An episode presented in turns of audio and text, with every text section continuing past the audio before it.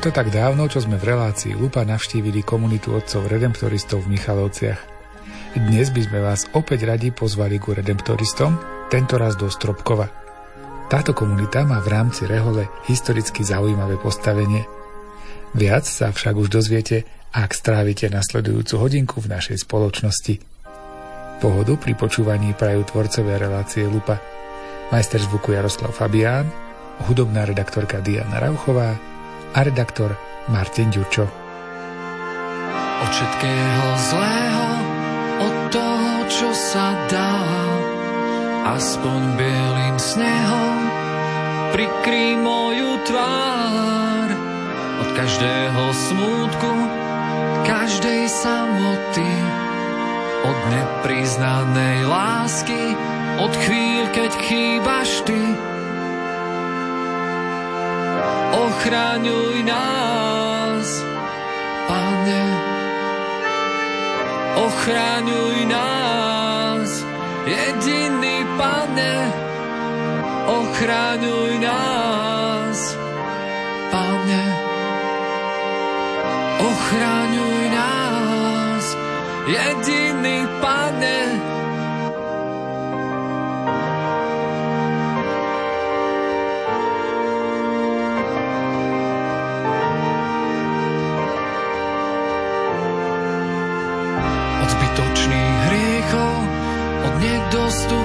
slz. Od každého rána, keď chce sa niekam újsť. Od všetkého zlého, čo fúka do očí. Od každého možno, od tmy, keď nekončí.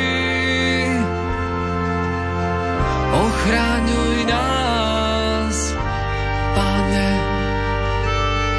ochráňuj nás, jediný Pane, ochráňuj nás, Pane,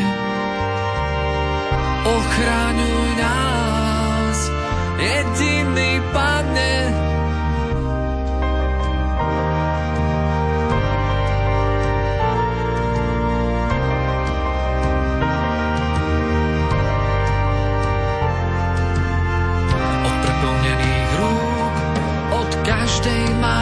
slávy, od všetkého zlého, čo pokoja nás baví. Od zlatých stredných ciest, od lásky so sľapou, pred širokou bránou, pred krásou prchavou.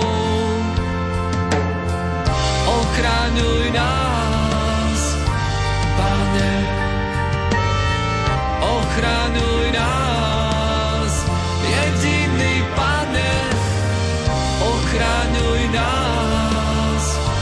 ochraňuj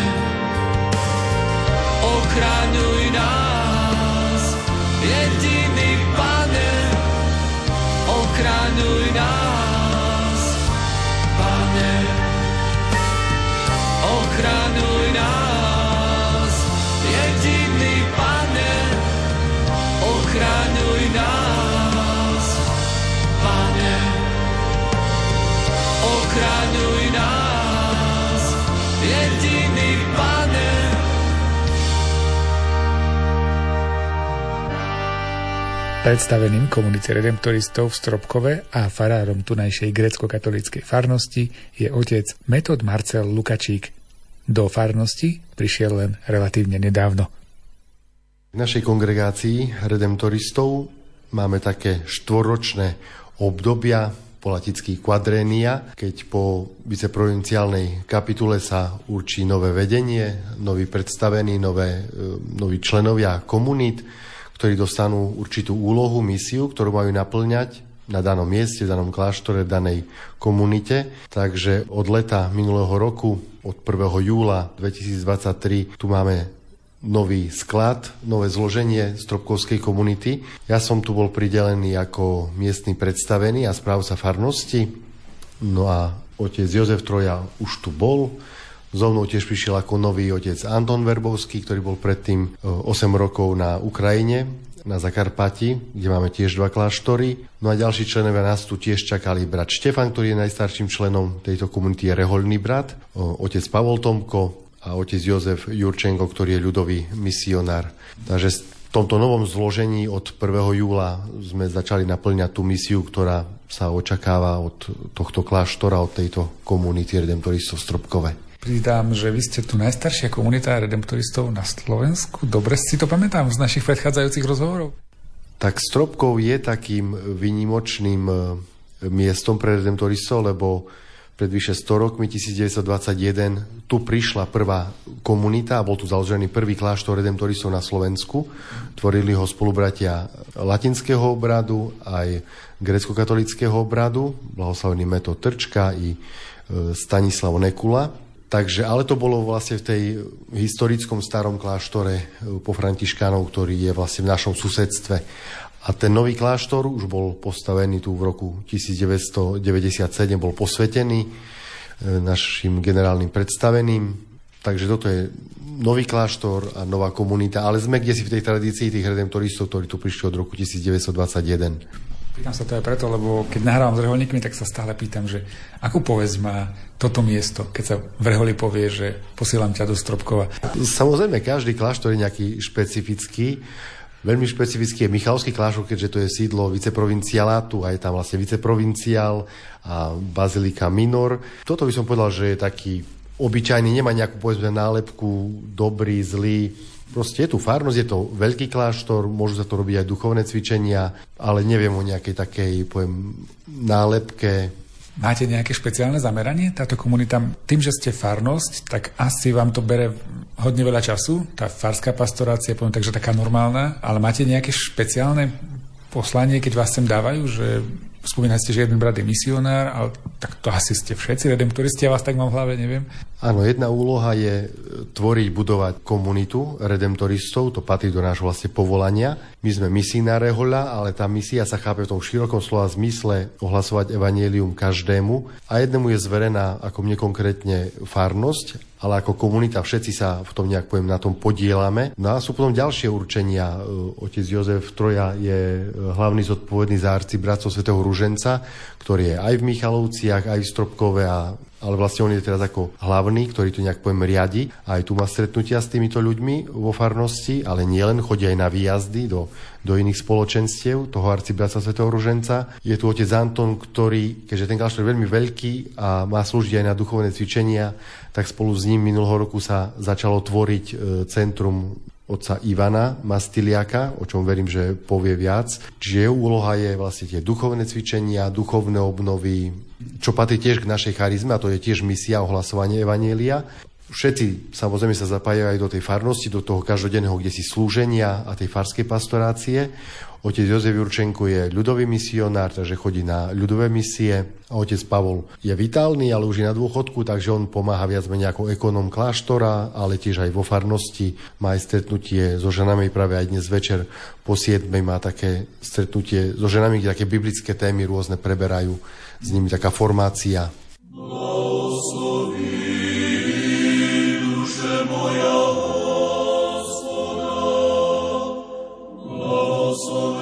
si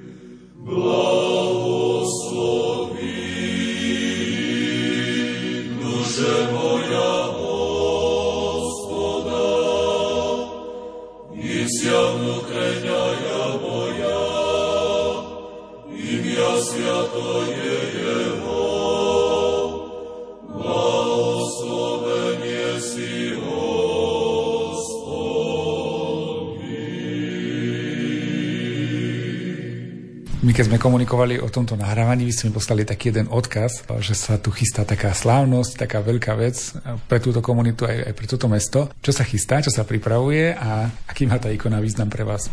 Tak to už len uvidí ten náš chrám len z cesty svetých Cyrila a Metoda, tak ho zaujíme takou svojou veľkoleposťou ozaj dnes už také poviem veľké a ohromné chrámy sa už nestávajú skôr tak nejak prakticky, ekonomicky, aj kvôli kúreniu. Pred pár rokmi bol ten chrám tak kompletne zrekonštruovaný, postavený aj ikonosta, z vitráže, podlahové kúrenie, nové lavice. No a robili sme to tiež preto, lebo má v sebe taký skvost, na ktorý sme veľmi hrdí. Je tu vôbec prvá ikona overená kopia z Ríma, ktorá prišla na Slovensko. Najprv prvých 25 rokov bola tu v susednom starom kláštore, kde predtým bývala komunita redemptoristov a po 25 rokoch, keď sa už postavil tento chrám a bol posvetený v roku 1949, tak predvečer jeho posviacky 3. septembra 1949 bola slávnostne táto ikona prevezená do tohto nového chrámu, kde je doteraz. A tak toho roku, keď sa nám podarilo vlastne získať starú stropkovskú kláštornú kroniku, tak hoci tá ikona prišla z Ríma už skôr, má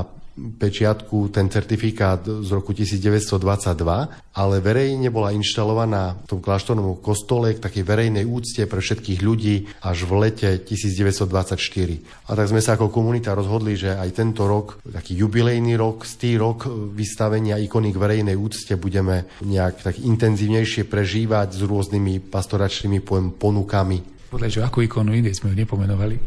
No je to ikona Matky ústavičnej pomoci, veľmi známa ikona, ktorú nám blahoslavený pápež Pius IX v roku 1866 zveril a prosil nás, urobte ju známou, čo sa aj naplnili za tých 150 rokov, lebo to patrí k najznámejším a najobľúbenejším ikonám pre Svetej Bohorodičky na celom svete. Rok 2024 tu v Stropkov bude taký mariánsky, taký viac ako obvykle. Môžeme povedať aj niečo o nejakých akciách, podujatiach. Predpokladám, že v hlave už máte nejaký zoznam, plán, že čo by ste chceli robiť. Ja ste spomínali viaceré pastoračné aktivity. K našej takej charakteristike patrí, že redemptoristi majú veľkú mariánsku úctu a sa to prejavuje aj tým, že vedieme ľudí k tejto úcte a každú stredu večer, aj dnes o pol šiestej, bude tzv. neustála ustavičná novena, kde ľudia prichádzajú a môžu napísať svoje prozby, svoje poďakovania, čo zažili, aké milosti za ten týždeň a potom skrze kniaza ich vlastne predkladajú Pane Mári a sa tak spoločne modlíme na tieto úmysly. Toto robíme vo všetkých našich kláštoroch. A to je taká stála pastorácia, aj marianská úcta. No a v tomto jubilejnom roku z tého výročia vlastne vystavenia ikony Matky ústavičnej pomoci tej vernej kopie z Ríma sme sa rozhodli, že ponúkneme e, také putovanie tej ikony po rodinách. Ľudia sa už zapisujú a každý týždeň jedna rodina môže ikonu mať. Nie tú originálnu, ktorá zostáva v chráme, ale urobili sme ďalšie hodnoverné vlastne poviem kopie Matky ústavičnej pomoci v tej originálnej veľkosti. No a bude možnosť aj navšte- pastoračnej návštevy kňaza v danej rodine, porozprávať sa, pomodliť sa spolu a možno nejaké aj otázky zodpovedať, čo ľudia chcú. Nejak takom osobnejšom kontakte. Stále, keď kňaz v chráme káže, tam nie je veľký priestor na dialog, ale chcem aj cez tú návštevu nejak tak bližšie sa s ľuďmi zblížiť, spoznať, pomôcť aj tou návštevou. To je jedna vec. A druhá vec, že celé tie oslavy chceme, tak na také vyvrcholenie bude počas toho odpustu, ktorý začína 27. júna na Sviatok Matky ústavičnej pomoci a bude trvať tých 9 dní až do Sviatku svätých Cyrila a Metoda. Že tých 9 dní chceme rôznymi poviem, aktivitami misijnými, takými ponukami ľuďom ponúknuť tešiť sa z tej prítomnosti Matky ústavičnej pomoci tu medzi nami už vyše 100 rokov v Stropkovia na Slovensku.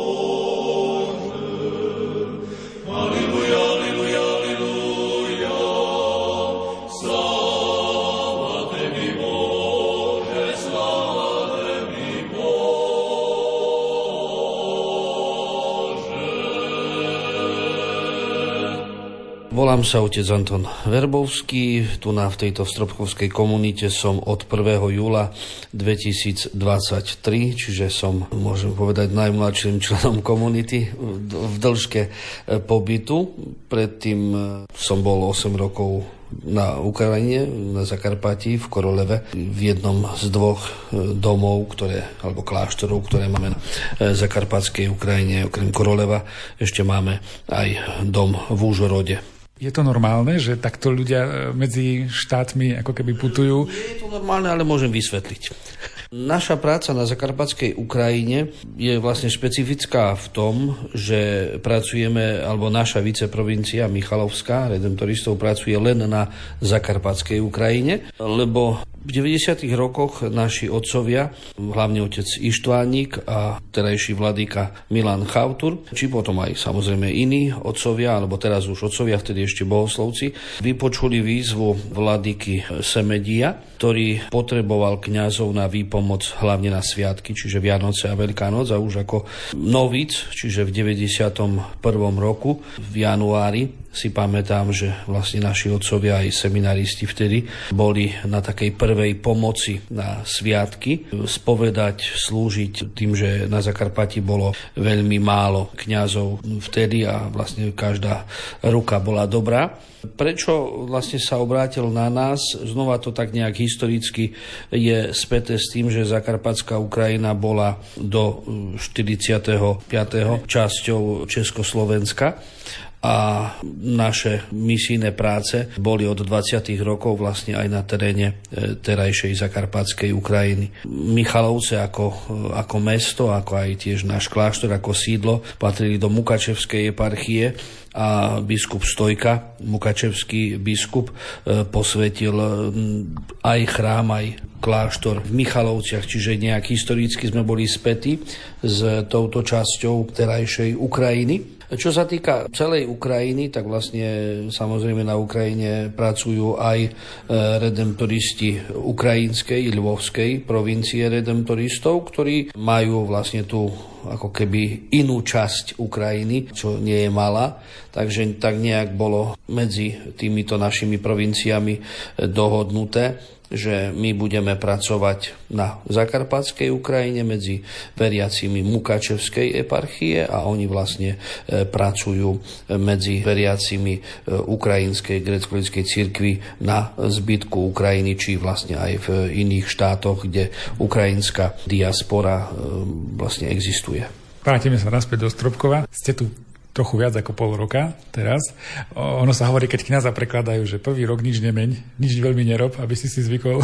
Predpokladám, že vy asi ten luxus nemáte. E, tak samozrejme, že tým, že ideme do, do nejakej konkrétnej komunity, tak nás presúvajú s nejakým konkrétnym zámerom. E, nehovorím, že si nemôžeme dovoliť ten komfort nič nerobiť, ale tým, že človek, kde si ide, tak vlastne už má to konkrétne políčko či miesto, ktoré má zaplniť. Bol som tu poslaný na základe, povedzme, práce na, na, na Zakarpati, keďže tam nám trošku vojna skomplikovala ten stav, či naše aktivity, či COVID a vojna, tak aby, aby som bol presný. Po covide pomaličky sme začínali nejak obnovovať tú prácu s kňazmi, ale tým, že bolo veľa práce tej takej humanitárnej alebo dobrovoľníckej, ktorú oni konali, tak vlastne oni viacej boli vlastne vnorení do, ponorení do tej takej práce pre vojakov alebo pre, pre tie veci, ktoré sa dejú na fronte.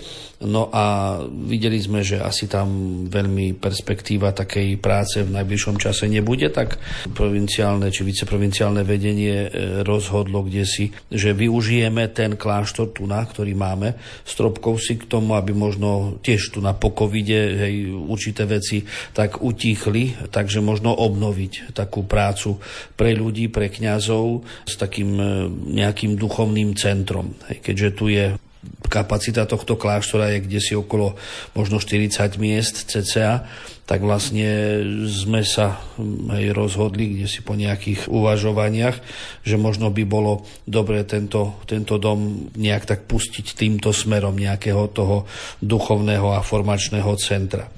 A spojili sme vlastne toto duchovné a formačné centrum s už spomenutým otcom Ivanom Mastiliakom z toho dôvodu, že vlastne e, v jeho osobe sa zasnúbila vlastne aj tá duchovná, aj tá formačná akoby jeho aktivita. Tým, že bol veľkým učiteľom duchovného života, preložil mnoho knížiek, e, či ich napísal nejaké, bol vyhľadávaným spovedníkom a tak ďalej a tak ďalej. Mohli by sme aj veľa vecí hovoriť. Tiež bol formátorom reholníkov, kňazov, tajnej cirkvi a tak ďalej. Takže, a tým, že ho tu máme, tak v úvodzovkách, že je tu v Stropkove, tak sme chceli aj týmto centrom, duchovným a formačným centrom trošku možno tiež prispieť k tomu, aby tá jeho sláva, hej, tá taká možno tej skromnosti, ale naozaj sláva pre tú církev, to meno, ktoré má, aby, aby nezapadla, hej, kde si.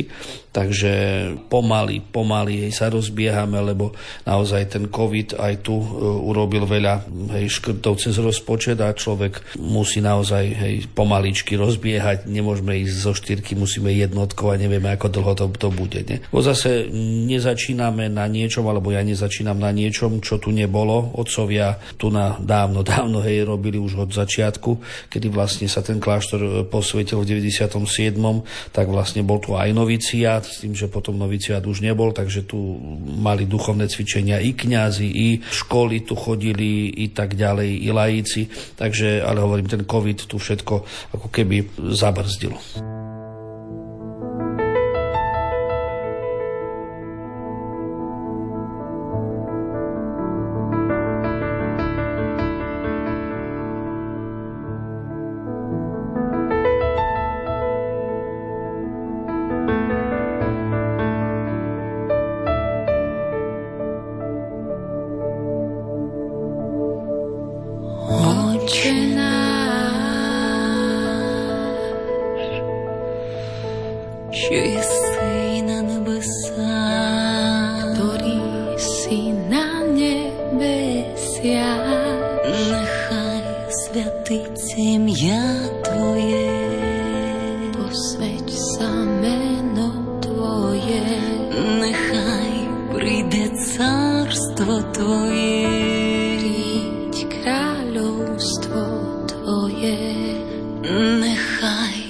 Poďme k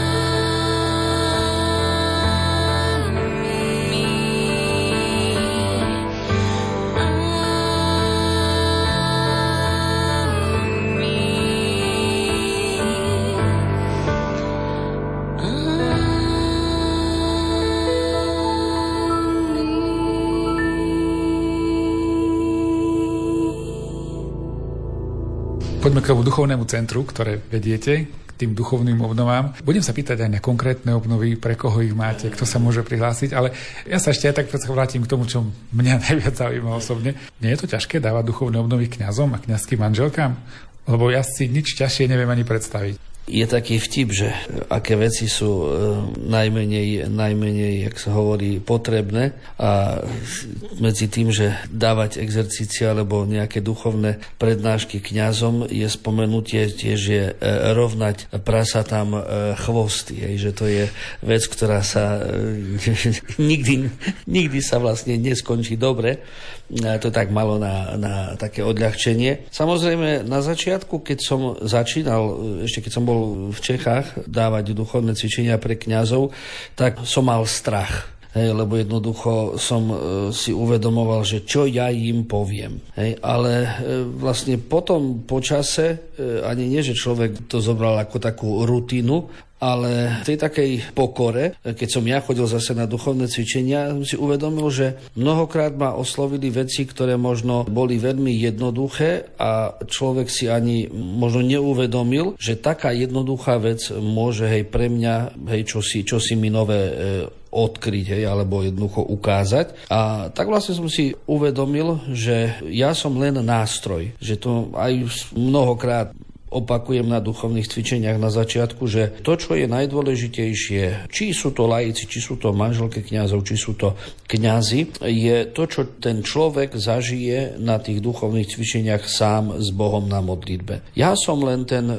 prostriedok, e, ktorý, jak ten svätý Jan, krstiteľ, hlas na púšti, ktorý kde si čosi e, nejaké slovo vydá zo seba, nejaký ten hlások, ale snažím sa, aby to bolo len čisto ako keby pomocným materiálom k tomu, aby ten človek, ktorý tam prichádza na tie duchovné cvičenia, mohol o niečom popremýšľať. Jak ten hovoriaci osol v Biblii, čo je v starom zákone.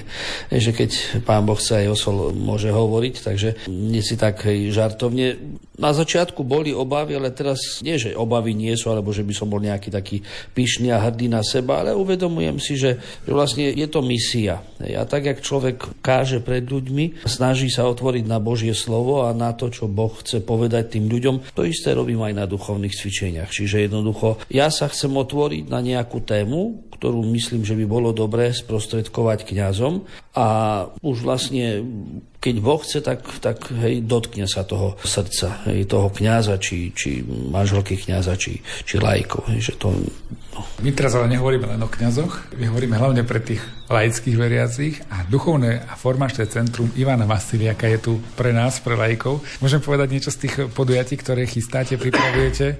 Lebo na tento rok už určite máte teda nejaký plán, aj, aj ho tu vidím pred sebou, takže... E, samozrejme, že hej, sme otvorení na všetky skupiny Božieho ľudu. Samozrejme, laici chceme, aby boli tiež v tej, v tej skupine, ktorá bude odpovedať na naše pozvanie. Prvý pol rok e, máme najbližšie aktivity pre laikov Prvý marcový víkend od 1. do 3. je pôstna duchovná obnova pre laíkov, ktorú vedie otec Pavol e, Tomko, tu na náš miestny spolubrat a potom v máji otec Troja Jozef, ktorý tiež je tu na teraz s nami. On má mariánsku duchovnú obnovu pre laikov. Potom samozrejme máme aj také ako keby uzavreté už skupinky, ktoré majú tak nejak túžbu, oslovili nás, že tu by si chceli urobiť nejaké duchovné duchovné obnovy alebo cvičenia. Je to stretná e, cirkevná zdravotná škola z Prešova. Budú tu dva ročníky, štyri skupiny, potom sestry Baziliánky. Po Veľkej noci tiež vlastne budú tu mať e, takú víkendovku duchovnú obnovu, takú, také formačné stretnutie, či vlastne pre kňazov plánujeme na konci roka, tak je to nejak zaužívané, že vtedy je to taký čas, kedy kňazi rádi prichádzajú na duchovné cvičenia. Potom v máji tu bude e, otec Metod Lukáčik, e, tu na náš predstavený, e, má zase také svoje kurzy, cesta uzdravenia, také štyri stretnutia v priebehu mesiaca máj takže hej, snažíme sa, hej, či oslovovať, či niekto iný nás osloviť, či by u nás si mohol niečo také urobiť. Či sú aj individuálne duchovné cvičenia, že niekto zavolá, dohodne sa, môžem prísť na niekoľko dní hej, s nejakým duchovným vedením, hej, s povedou. To, no, to už záleží, jak vlastne človek e, to cíti. Termíny alebo naše aktivity, či naše ponuky sa môžu e, vidieť v našom časopise Misionár, či takisto to v časopise Slovo, ktoré vydáva vlastne e, Prešov a tiež na Facebooku máme vytvorenú stránku DFC Stropkov, hej, čiže Duchovné a formačné centrum Ivana Masteliaka v Stropkove, kde tiež e, dávame aktivity, či aj nejaké hej, fotografie, či e, aktuality ohľadom nášho, nášho programu.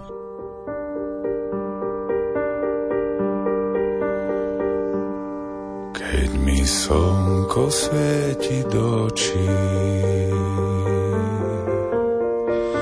Zakriem ho dlaňou, hoc ho práve nevidím.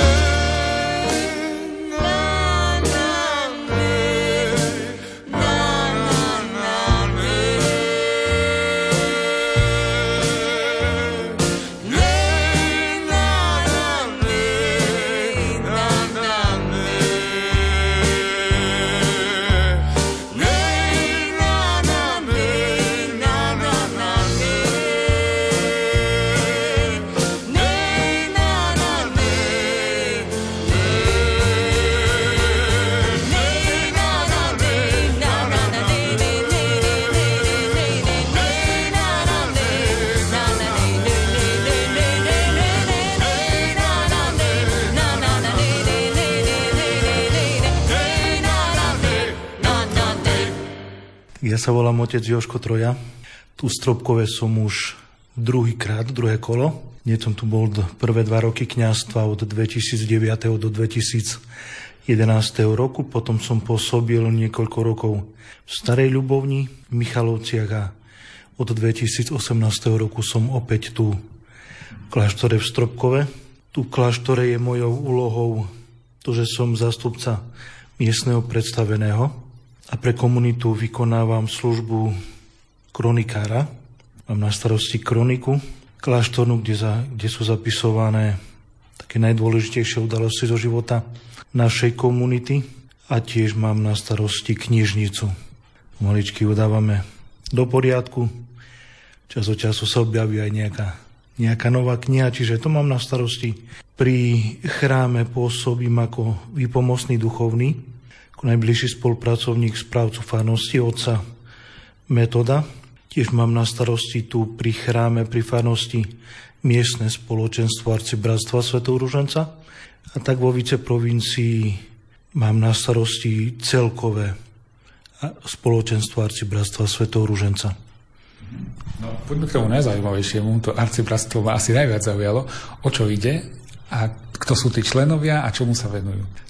Tom spoločenstve, celkovom spoločenstve arcibratstva Svetov Rúžonca ide o, opierame sa o také dva body a to je modlitba Svetov Rúženca, štýlom, akým predpisujú pravidla arcibratstva Svetov Rúženca a druhým takým pilierom je samotná mariánska úcta, ktorú členovia arcibratstva Svetov Rúženca sa zaviazali, že budú svojim životom a svojou modlitbou Rúženca šíriť vo svojej práci, vo svojej rodine, vo svojom prostredí. Ten štýl je nejaký iný, ako si predstavujeme, ten bežný ruženec? Má, má to nejaké iné, iné veci? Každý z členov arcibratstva Svetu Ruženca má svoju tzv. legitimáciu, kde je krátka história toho arcibratstva, sú tam opísané v krátkosti privilegia a výsady a dva spôsoby, ako sa modliť. Jeden je týždenný spôsob, keď sa každý člen arcibratstva Svetého Ruženca podľa tej legitimácie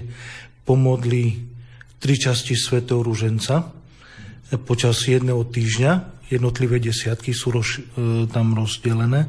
A druhým spôsobom sa pomodlia členovia štyri časti Svetého Ruženca, vrátane už aj toho najnovšieho Ruženca Svetla počas dvoch týždňov, kde každý deň sa pomodlia jeden alebo dva desiatky svetov. Vlastne chcel som spomenúť to, že prečo vlastne sa nazývame arcibratstvo svetov Ruženca. Úzko veľmi spolupracujeme pri rozširovaní marianského apoštolátu s rehoľou otcov Dominikánov, ktorí majú na starosti tú latinskú rímskokatolíckú vetvu rozširovania modlitby svätého Rúženca cez rôzne štýly modlenia svätého Rúženca, väčší rúženec, svätý rúženec, alebo u nás na Slovensku je veľmi rozšírené to, ten e, taký spôsob modlenia sa mesačných tajomstiev, tzv. rúží, keď je to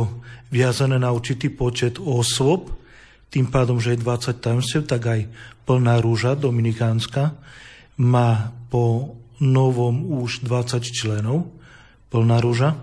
A tí členovia tej rúžencovej rúže sa celý mesiac modlia ten istý desiatok a na konci mesiaca, väčšinou je to posledná nedeľa v mesiaci, sa stretávajú na spoločnej modlitbe Sv. Rúženca, kde si odovzdávajú jednotliví členovia tie tajomstva a dostávajú iné tajomstvo. A vlastne my s rehoľou Dominikánov spolupracujeme a oni nám dali takú výsadu alebo e, nám dovolili rozširovať Svetý rúženec medzi grécko-katolikami. Hej, preto sa e, nevoláme rúžencové spoločenstvo, ale sme dostali taký názov Arcibratstvo Svetého rúženca, aby sa to trošku aj názvom oddelilo od seba, že oni majú apoštolát medzi rímskokatolíkmi v tom latinskom prostredí a my ako redemptoristi sme dostali od nich tú výsadu rozširovať tú mariánsku úctu a mariánsku modlitbu rúženca medzi grécko-katolíkmi. že ruženec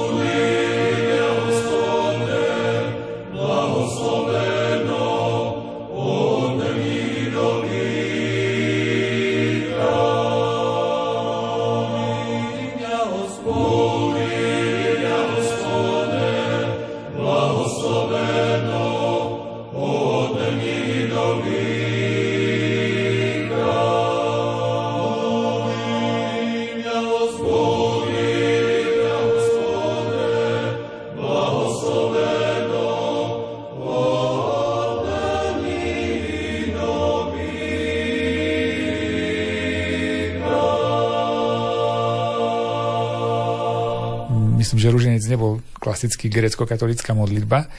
U grecko-katolických veriacich je populárna? Uchytila sa? Myslím, že veľmi je rozšírená tá modlitba aj v latinskom, aj v grecko-katolíckom prostredí. Keď chodím tak po rôznych farnostiach, ľudia neriešia ani tak rozdiel, že je to rímsko-katolícka modlitba, ktorá vznikla v rímsko-katolíckom prostredí, ale naozaj vnímajú tú modlitbu svätého Rúženca ako modlitbu danú pre celú církev. Hej. V takom praktickom živote, pri takej praktickej modlitbe oni neveľmi roz, rozlišujú, že tá teraz sa modlíme rímsko-katolícku modlitbu. Jednoducho je to veľmi rozšírené a veľmi zaužívané.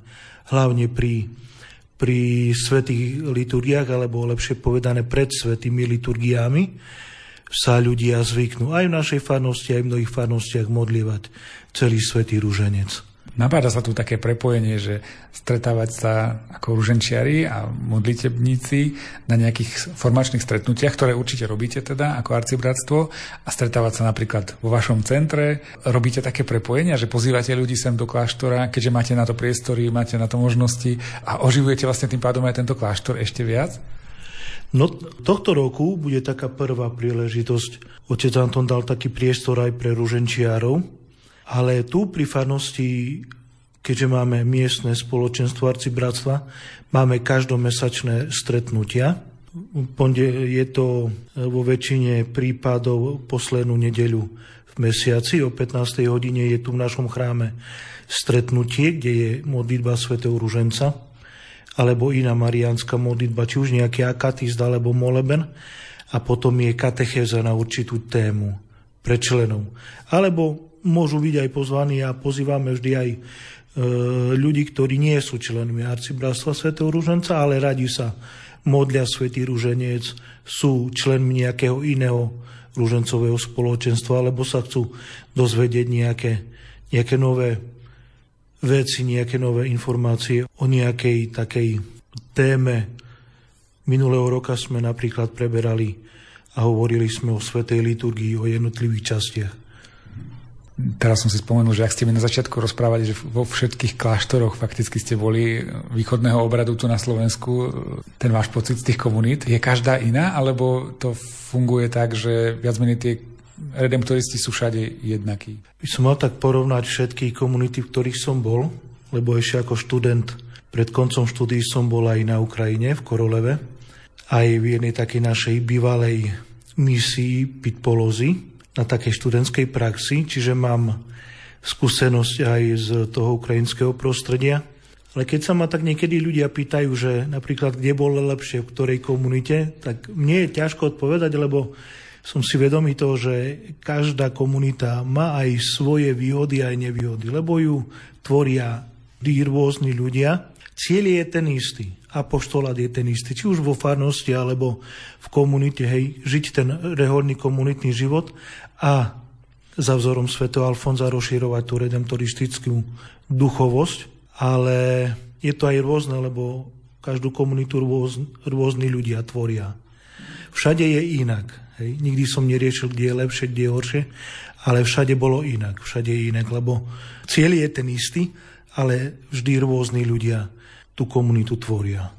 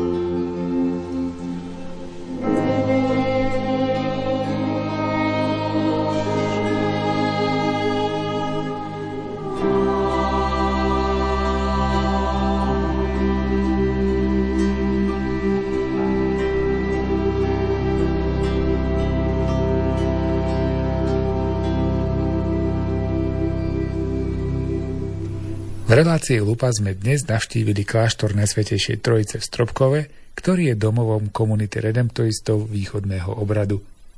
Ďakujeme za prijatie predstavenému komunity, otcovi Metodovi a jeho spolubratom. A s vami, milí priatelia, sa tešíme na stretnutie na budúce, kedy navštívime ďalších reholníkov, aby sme spoločne spoznali ich život a poslanie.